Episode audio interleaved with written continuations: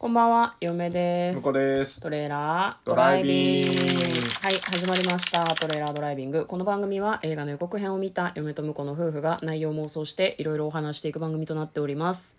運転中にお送りしているので安全運転でお願いします。はい、今日は映画の妄想をお送りしたいと思います。今日妄想する映画はこちらです。コンペティション2023年3月17日公開114分の作品となっております。はい。まあ、こちらはですね、えースペインとアルゼンチンの合作の映画でございますではまずは予告編の方を復習していきたいと思います、えーとある大富豪の起業家ですね、彼はですね自分のイメージアップを図るために一流の映画監督と俳優を起用した映画を作ろうというふうに思うんですね。あ、そういう感じなんですね。そうですね、んただ彼はですねどういう映画が作りたいっていうビジョンはないんですね、いい映画作りたいっていうもう言うのは簡単だよね。いい映画いい料理いい会社いい資料ねなんだそのいいわっていう話じゃない？何を溜まってるんですか？ただそれは偉い人が考えるんじゃなくて下々の者が考えるみたいなところがまああるなというふうに思いながら読め予告を見てたんだけど。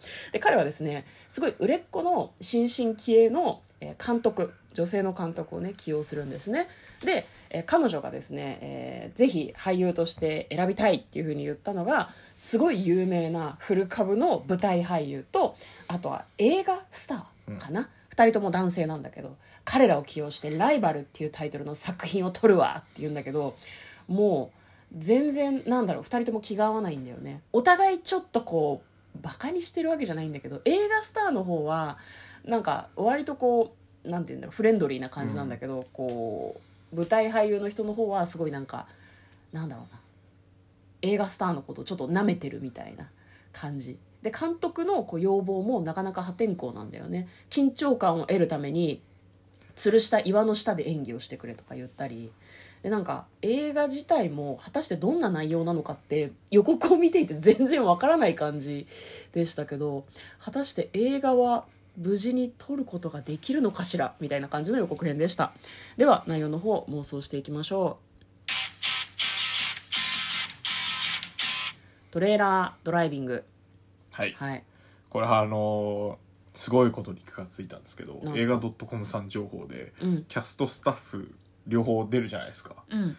ちゃんと 今回の主役のうん。あの3人がうん。制作総指揮としても入ってるっていうね。これあの面白いね。メタ的にもメタ面白い。的に面白いよね 裏で同じことをみたいな 気持ちになりますね。さあちゃんともう一人制作総指揮の方いるんで、うんうんうん。この人が本当に取りまとめてた人かもしれないけど、うん。ちゃんと入れてるのがなんかいいですね。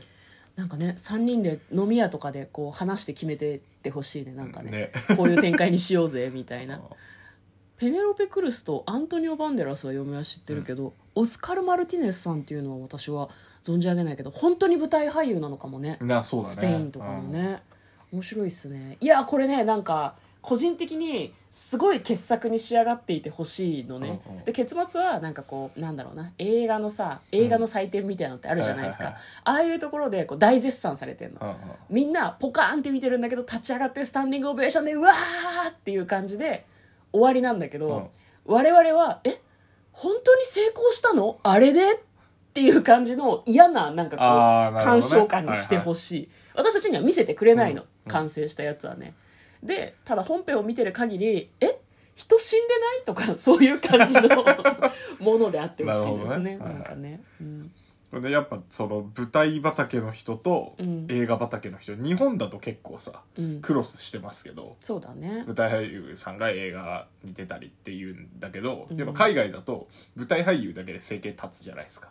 あそういうもんなんだ。あのちゃんとなんだろうなあの舞台の、うん。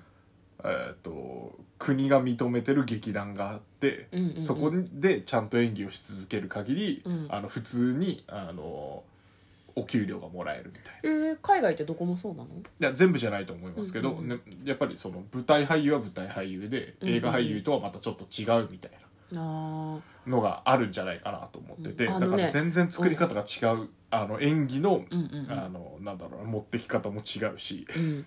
そっかわざわざわざわざっていうか映画なら映画、うん。舞台なら舞台ってもう住み分けられちゃってるから、うん。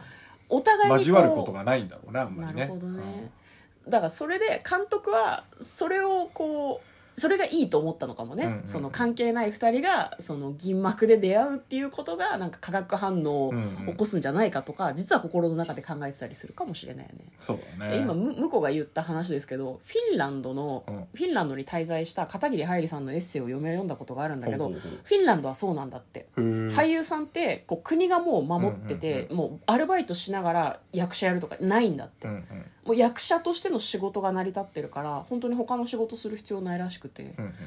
あるかもねってちょっと今聞いてて思いましたそうね。ね うん。そうだからなんかでもうまくそれをこう利用してるとかも面白いかもね。お利用というと。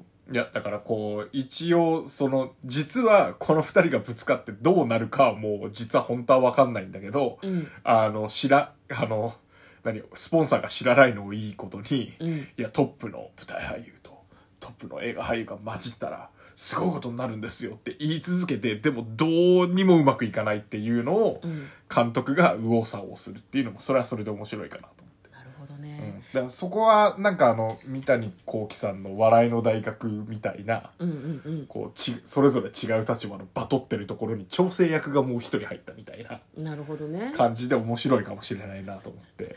結構コメディチックな感じで言ってくれるような気はするんだけどね。そうね。いや嫁はねこれ一筋縄ではいかない不条理な作品だと思うので、う全員我が強くて全然話聞かない3人だと思う。調整役はいません、ねいないってい分ね。